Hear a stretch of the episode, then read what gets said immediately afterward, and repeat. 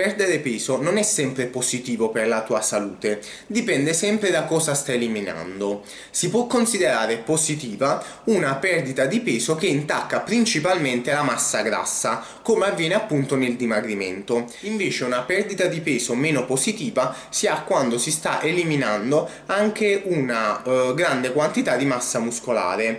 Diciamo che uh, se il 20-30% del peso perso è costituito da muscolo, allora la strada intrapresa non è quella giusta. Questo perché la massa muscolare va assolutamente preservata poiché è di vitale importanza per l'essere umano.